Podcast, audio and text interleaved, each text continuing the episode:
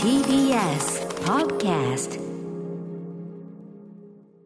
はい、ということで火曜日、宇垣さんよろしくお願いしよまろす。しくお願いします。宇賀ニュースは何かありますかえ、うがニュースは何でしょうね。最近のうがニュースはですね、お仕事であの、シネトイという、うんあの、いわゆる、いわゆるなんですかね、あの、洋画のフィギュア。うん。でまあ、アメコミとかね。はい、んそうなんで、アイアンマンをもらってから、バンバンダイさんのなんかイベントかなんかじゃあそうなんですバンダイ、そうバなんンですダイ。あの魂ネーションズっていう魂ネーのションズあれ、あれだから、SH フィギュアーツとかいラあインそうになるのかなですそうですそれまさにそれです多分多分そのラインになるのかな。もうね、止まらないというか、あの、ええ原稿はもちろん仕事があったのうでん、カタカタするんですけど、大体困ったらそれを触って、あ横っちょに置いてウッチウッチウッチして、ええうん、かっこいい。でもう一回やろう、みうん たアイいアンマンな。フィギュア。え、あの、結構あの、トニー・スタークの、あはいの、ロバート・ダウニー・ジュニアの顔も結構再現されてるようなやつ。私が持ってるものはそうではなかったんですけど、そうではなただ、あの、傷とかも再現されていあて、なるほどビューンとか言って言ってると、だんだん、あ、こうしよう、みたいなのが浮かんできて。え、ちゃんとこうあの、キューピーポーズにしてピューンって飛ばしたりしてるんですあかのね、なんか、こういうのうエフェクトみたいのがあるんですああよ。の炎がね、出はいるエフェクトがね、ビューンとかあ、ドゥドゥドゥドゥドゥドゥとかって言っそういて、う 遊びをしながら、そう、自分の持ってるぬくるみバーンよそし、書のこうみたいフィギュな。ア始めるのはやっぱ、あれですよね、危ないですよ、それ、宇垣さん、本いや当に本。当にそう思いました。現物支これ給ねがあったからってね。そうなうんの。あの、こうなってくるとだんだん、いや、サノス欲しいなとかなっそうでしょ、てそくうでしるんでょ。すよ。並べたくなるじゃない、やっそぱうり。なんかその一個だけ持ってるという中途半端さ。ねえ、だずかららりそ揃のアえイたアくンマなンる。はアイアンマンでも、いや、このやっぱエンドゲームのアイアンマンがめっちゃいいんよなとか、うんだから、で、しかもそうそう、だからアイアンマンだけでいっぱいですね。SH フィギュアーツの、SH フィギュアーツのアイアンマンだけでいっぱい種類出てるわけじゃないですか。そうなのこれ本当ライン決めないと恐ろしいこと。だから俺はその、あ の、なんかと、あの、その、なんていうのスターウォーズはやっていないとかね。はいはいはいそういうことを、こうい、い周りに宣言してから、俺はスターウォーズのフィギュアはやっていない。スター・ウォーズのやつもね、置いてあったんですよ。あるでしょうマねンダロリアンとかあったし、マンダロリアンをそう SH フィギュアーツが出すんだ、これが。そ の、手頃なんだ他。は覚えてないですけど、でもありましたし、あとザ・チャイルドって言って、あの、んうんちっちゃい頃のヨーダの、あ、はい、あのね、はいはそうい、もあったりとヨーダかがして、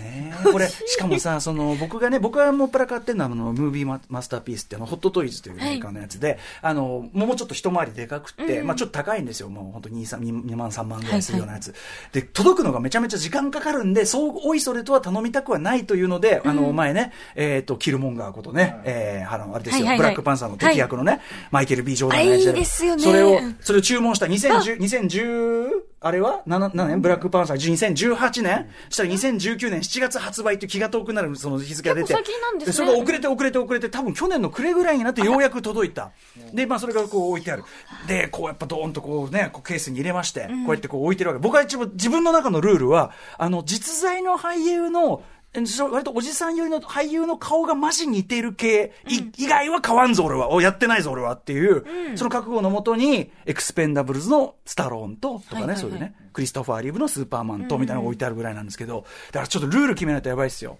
本当に。このラインだけとかもう一個買ったらもうおしまいですね。いやわでもね、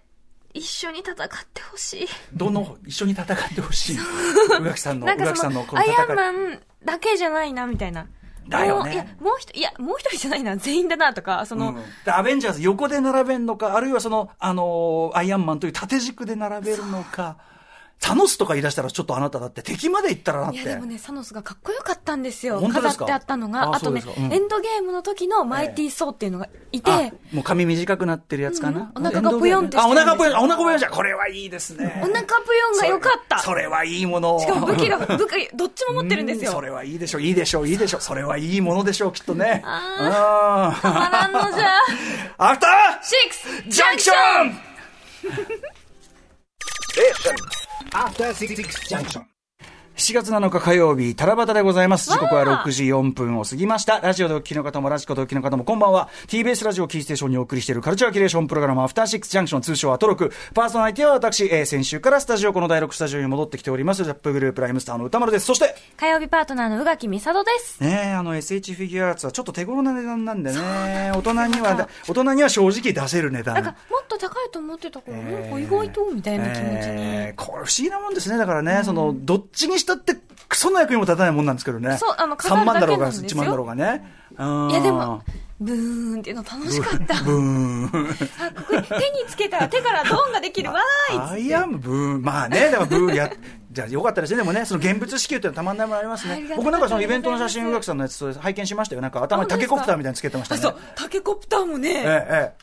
実物大のやつがあるんです、ええええでそれをしかもちょっとあのなんていうんですか、カチューシャみたいになってて、ええ頭につけてね、うんスイッチを押すとね、回るんですえ回る。これは回るんで頭すがよ、頭のちょ頭頂部が涼やかになったりするわけですうかーんって言ってる私は、あのすごく疲れたりなんかすると、頭の頭頂部から非常にこう臭い液が出るらしくてです ね、カメムシ的なものなんですかね、やっぱりひどい、防衛本能なんですかそれねはそれをやっぱりブーンということで、乾かしていけるんですかね そ。そうですかね、えーだってそれだって、頭につけてですよ、そんな飛ぶ級のその浮力が生じたとしたら、これね、だどうなるんですか、首がもげるんじゃないですか、それ皮は。はいく皮いっちゃうでしょうスねトーンっつってね、あーってね。でリーンっていくでしょうけどさよならーっていうことにね。 さっぱりしてよかったってことになるかもしれません ね。うん。という、しょうもない話をしている場合ではなくです面白いのねが多かった。という話なんですけれどもね、はい、あの、と、ということでですね、あの、6時台ね、ちょっと時間の使い方ゆったりして、えいろんなカルチャー情報を伝えようということで、ぜひ皆さんもですね、あなたが気になるカルチャーニュース、昨日なんかもね、あの、遠慮モリコーネのね、訃報なんかを後からいただいてご紹介なんかもしましたが、えーぜひぜひですね、お聞きの皆さんが、えー気になっているカルチャーニュースなんかもぜひ送って、この、お願いしますはい送ってください。歌丸アットマーク tbs.co.jp、歌丸アットマーク tbs.co.jp までよろしくお願いいたします。えーちょっと雨がね、九州がね、なんかこう孤立してしまった地域もあったりしてなかなかやっぱり水の恐ろしさっていうのは、まだまだちょっとね、えっと、警戒が必要な状況ということで、まあ、あのいろんな、ね、あの報道に耳を身を凝らしていただいてね、注意してあのも、もちろん早めの避難とか、いろんなことねあの、えっと、テレビなんかでもやってますけど、ちょっと、ねはい気をつけていただきたい、で、えっと、早速、この、えっと、義援金の受付というのがまた始まったようですね。はい、あの、募金のお知らせが来ております。はい7月3日からの大雨により、九州地方を中心に甚大な被害が出ました。JNN、JRN 共同災害募金では、被災者支援のため、皆様からの義援金を受け付けています。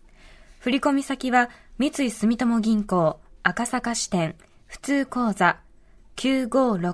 956-2347。口座名は JNN、JRN 共同災害募金となっています。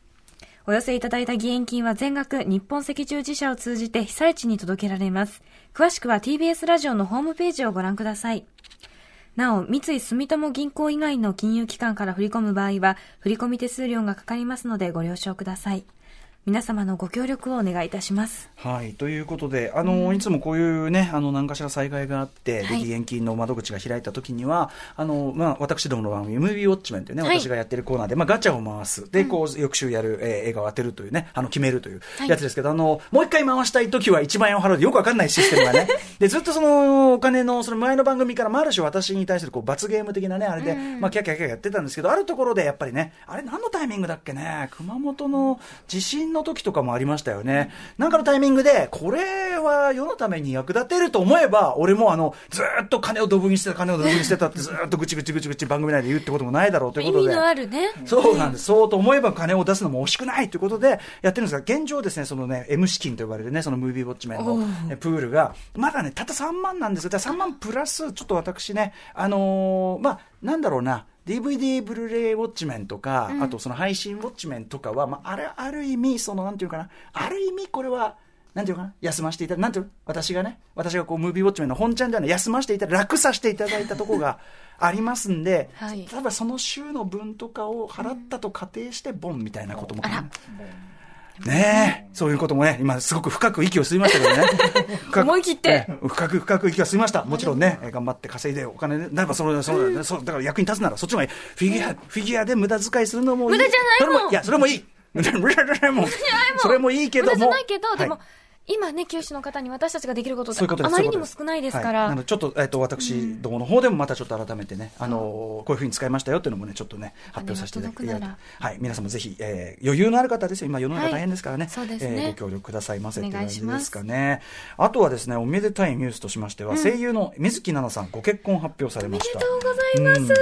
あれなんかそうですよ嬉しいね、水木奈々さんももちろんさまざまな作品ね、声優でね、あの、ご活躍されておりますが、この番組もゆかりがそこそこございまして、えー2018年10月26日金曜日、えーライブコーナーにご出演いただきまして、しかもその日は、えっ、と、水木さんもご出演されていた、声の出演されていた、若女将や小学生、私が評した日で、でちょうどその若女将やあの小学生の中の役作りというか、そこについてもお話を伺って、えっ、と、今、か国式書き起こしも残ってますけど、あれすごい貴重なというか、なかなかないですよね。そうなんです。やっぱりその小学生の役をね、私がやっていいのかみたいなところから始まって、でも今回に関しては、その役に関しては、その背伸びをしている役でもあるということもあって、というようなところでね、あの、あ、なるほどというね、お話でございまして、はい。あの、ぜひちょっとね、あの、そちらも参照していただきつつ、水木さん、ごご結婚おめでとうございます。おめでとうございますちなみに、えっ、と、ディレクター、箕輪田君がとにかく水木奈々さんの大ファンということで。ね、そうですよね。だ、大丈夫。大丈夫、いやだまあ、彼もね、妻子ある身ではありますからね、ええあのーまあ、めでたいということで、はいええ全然スタッフたちたちに返事も返ってこないことを覚悟しつつのメールを送っていたということらしいですけど本当おめね、あとね、じゃあ、そのアニメとかと関係はしていると言っていいのかな、えっ、とね、えっと昨日ちょっとお伝えしようかなと思って、ちょっと時間なくなっちゃって、はしょっちゃったんですけど、所沢にですね、角川、まあ、角川ね、書あの書店っていうか、あのね、いろんなあのアニメとかのね、プロレスもやってます。やりまえっと、角川の巨大漫画ラノベ図書館ができると。これ気になるなうぁんこれはですね、所沢、東所沢で整備中、えー今年11月にグランドオープンする施設、所沢桜タウン内の、えー角川武蔵野ミュージアムで8月1日にプレイオープンってことなんですけど、まずこの建物見てください。これ、ちょっと見ると、スケール感がちょっとよくわかんないね。よ、人が横に立ってるので、あ、こんなでかいんだって初めてわかるなってなんいてう。説明した僕ちょっとパッと見て僕が連想したのはやっぱスターウォーズのあのジャワ族が乗ってるサンドクローラー、これを想像したんですけど、あの、要は巨大ななんかこうす、えっと、立方形なんだけど下がちょっと欠けてるっていうのかな、はい立方形の下がちょっと削れてる斜めになって、要するに、えっと、外、上の方がこう張り出してるような形の立方形で近寄ると、えっと、こうなんていうの本当に、なんていうの石積みっていうか。ひひなんていうの、寄席作りみたいな。うん寄席作りっていうかそんな感じになモってザイるク状ですよね。うん、これはもう、またまた、またまた熊健吾さんの手による建築でございます。ええーっと。直接見たいなぁ熊健吾さんの、えっと、熊健吾第一につながるアート空間の誕生というね、えー展示も同時開催ということらしいんですけど、これでね、これ中の写真とかもなんか僕ら、ね、あれは完成予想図なのかな完成予想図か。なんかね、とにかくものすごい何回もある、もうぶわーっともう要するに周りがなんていうの、こう、円円形状の部屋に、もうとにかく上見見渡すばかり本、本、ここに本。住みたい本、本、本。しかも、ただの本で、漫画ラノベです。漫画ラノベがこのいや重厚な空間、この圧の中いいすで。ね、この、そのもうほん、ぐるりと本棚っていうのは、もう美女と野獣のを見た時からずっと夢見てい確かたに。そういう空間でもああるそよこに住ね。みたいという。ちょっとでもスケール、これ、イメージ図とはいえ、え。どうやって撮んのあとさ、いや、、危なくねえのって思うのよ。そうそうそうそう落俺ちるはで、そのみたいな落ち、落ち問題はどうするわけってねいあう。の、なんていうんですか、柵がなさそうっていう。あの、我々の周りなんかその DJ の人多いじゃないですか。で、DJ の人ってのはやっぱりそのアナログレコードを大変いっぱい所有してるわけ。1万枚とかね、まあ万で所有してるわけですよ。そうするとこうずらーっとこう部屋中の上までうず、ぐわーっとこうたん積んでるわけじゃない、でやっぱあれ上から落っこってきたらレコードってなかなか重いんで、これはなかなか危ないです地ぞ。震の時とかね。そうで大体あの小さいお子さんが生まれたりなんか、そのね小さいお子さんが生まれて、生まれたら小さいんです けど、お子さんお子がさんがねえはいーお子さんが生まれたタイミングなんかなんかで、こうなんかそういう危なくないようにまあ処置したり、こう処分したりするっていうパターンがあるんだけど、まさにその上に積んであるっていうところで、ねえちょまっあとどういうふうな形になるのか。本本が落ちてくるなら、まだ本望というね、本だけに確とかいにう。。た、た、た、たえー昨日から私、馬特集以来、ちょっと若 干、ちょっと様子がおかしくなってるところもあるわけですね、うんえーいや本だあけに。でも、そうですね。ねえ、ね、何ですか今、ようやくいろんなことが、いろんな血の巡りが。 いやあの、あの、理解はもっと最初からしてたんですけど、ええええよもや言うまいという レベルの話だった。なんですかそんなことはないでしょう。そんなね、宇垣さんね、そのね、その本の話をしていて、はいね、えー本が落ちてきて、なんとかなるなら本もです。本だけに。これ、これを ね、これ、それ言わないというそれは選択は、それはありますよ、それは。ただ、それはどうでしょう宇垣さん、その、ね、僕ずっとお年を召して ですよ。随分経ってから、ああ、あの時。ね、あの時言わなかった自分っていうのをね、これは、振り返るとき、あなたどう、自分の人生ってどうまあまあ、わかります。生産されるのか。言いたいってなることあります。どうでしょう、こはれいこれ言わなかったら言えないだ言えるタイミングで全部言うという ねあとはもうなんていうか歴史のジャッジに任すと いうありが、ありがとうございます。あの、勇気ある決断ありがとうございます。ねねえということでちょっと所沢ねすごいですねこれでもね気になりますね。ちょっと建物そのものにやっぱりこのインパクトだっ魅て力。てかもう、な、何関係なんっていう感じですよね。あの近寄ったら結構怖い級だと思うのよねこのね、この一つ一つのモザイクが意外と人間よりでかいってう。いうんチケットはね、事前予約の、えっ、と、日時指定入場制、大人1600円、えー中高生1000円、小学生700円、えー未就学児は不良ということなのでね。いいですねえっ、と、8月1日にプレイオープンということでございます。えー、またじゃあちょっとアニメというかなんというかというあれで言いますと、あ、おそ松さん第3期決定とかね、こんなのもありますね。嬉しい発表されました。一方ですね、あのー全国映画動員ランキング日本におけるね、これあの週末の、まあだいぶそのコロナウイルスの影響でその新作の公開みたいなのが遅れて、えーちょっとね、なんか異常な事態というかね、あのーチャットもそういう風になってましたけど、まあだいぶその新作の公開増えてきたんですけど、ね、あの先週も言いましたっけどね、ここに来て、まあジブリ作品が一気にですね、劇場公開。えー ということで、せっかく新作を作ってこのタイミングだと勇気を出して後悔してる皆さんからしたらね、ふざけんじゃねえ、この野郎という。えー、何しろ1位が千と千尋、ね、2位もののけ姫、えー、3位が風の谷のナウシカ。あ、この3つは強いんですね。うん。うん。だいぶ、こう、ぐぐっとちょろっと下がって下を見ると、8位にゲド戦記というね。やめてよ。いやいや、いいじゃないですか。8位ですよ、それでも。あえて言及するのやめてよ。僕は別になど何がどうとは言ってませんけど、ゲド戦記でも8位ですから。そうですいやね選。挙そうですよで、で、でも、テルーの歌とかスト好ーリきだーなを、ストーリー私をマイライフより上ですよ、だ って。なんでなんあ、いやいやいやいや。まあお子お子さんとかもね。そうですねゲド戦記はこ、ね、どうでしょうね。そこは、そこはどうなんでしょう。ね。そうですね。なんとも言ってませんがでもほら、はいもののけ姫とかやっぱりあの、映画館で見るからこそ、そりゃそうのです、ある種のあのスケールって映画館じゃないとっていう部分もあるかもしれませんから宇、垣さんなんかだってあれでしょその劇場でそのタイミング的に見られてない私は方本当に、えっとね、もののけ姫が幼稚園ぐらいで、うんうんうん千千尋が小学生だっ千千尋たうん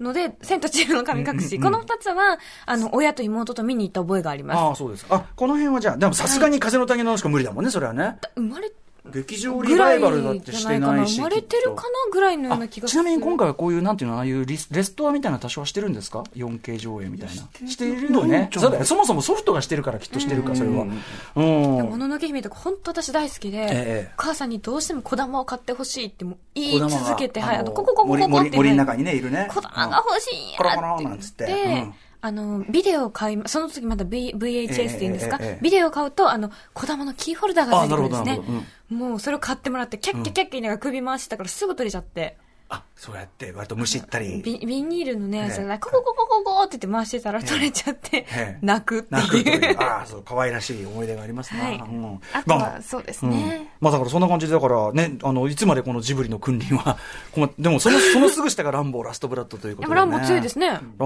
ー強い、いや、意外と強いなと思いましたね、やっぱね。うん。あとはドクタードリトル。これもちょっと見たいなと思いつつ、まだ見れてなだいんでいすが。ぶ公開が伸びたやつですからね。といったロあたバーりト・ダウニー・で。ジュニアが。あ、そうだ、そうだね。ロバート・ダウニー・ジュニア、やっぱりいいですかすごい、すごいざっくりしたあやのつ。いいですかいやいいですけど、それは。色気ありますよね。それこそあの、シャーロック・ホームズとやった時もね、はいはいはいこんなに色、大敗的な色気のあるシャーロック・ホームズとはという感じがしましたもけとど。もとそのね演技力とかそういうところでは評価されてた人ですけど、やっぱりあのご存知の通りねいろいろこうドラッグの問題とかあって、一旦こうなかなかこう汚れたイメージでもそのそこがあってこそのトニー・スターク役というかね、でそのやっぱ今でこそみんな忘れちゃってるけどあの役大抜擢だから。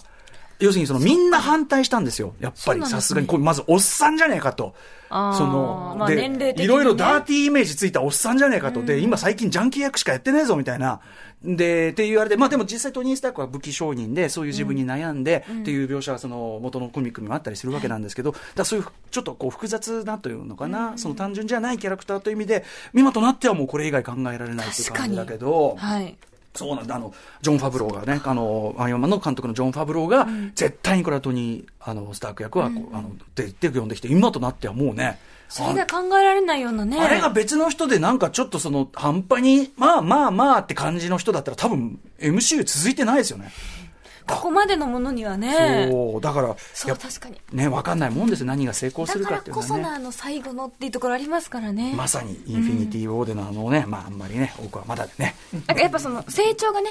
ありますよあ人ね。そ間の的一番最初からの、そうですね、あの、要するに利他的な行動を取るような男ではなかったわけですからね、最初はね。はい。あパリピーポーだったのがっていうのがもう。ね、ということで、そんな思いを馳せながら、ブーンとね、えーアイアンドゥシュンドゥーンアイアマのねドゥシュンドーンというねいけ、えー感じで健やかに、えー成長中、宇垣さんと赤木火曜日 ね、お送りしていきましょう。お願いしますカルチャーキュレーションプログラム、アフターシックスジャンクション、今夜のメニュー紹介です。 6時半からのカルチャートークは TBS ラジオアクションの金曜パーソナリティでもおなじみ、ライターの武田砂鉄さん。ブックオフラバーの砂鉄さんに、ブックオフで見つけた掘り出し本をご紹介いただきます。私、お初にお目にかかるので、はい、と思っていたんですけど、楽しさっみですねき廊下でものすごくドラマ性ゼロで出会ってしまいました。 ああ、どうも、なんつって。はい。えーそして7時からのライブダイレクトは番組初登場、シンガーで音楽プロデューサーのプニプニ電気さんです。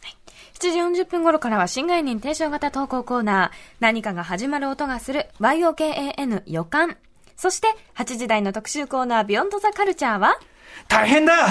!VTuber でさえよく知らないのに、時代はすでにバーチャルシンガーだってさ特集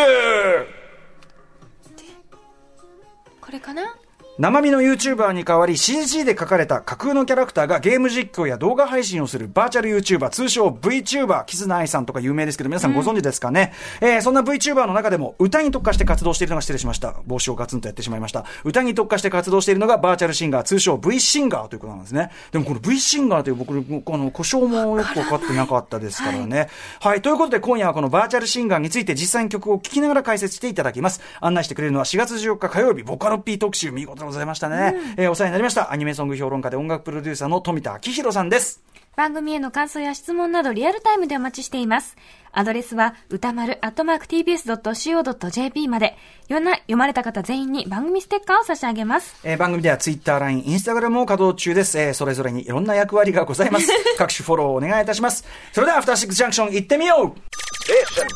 After Six Junction.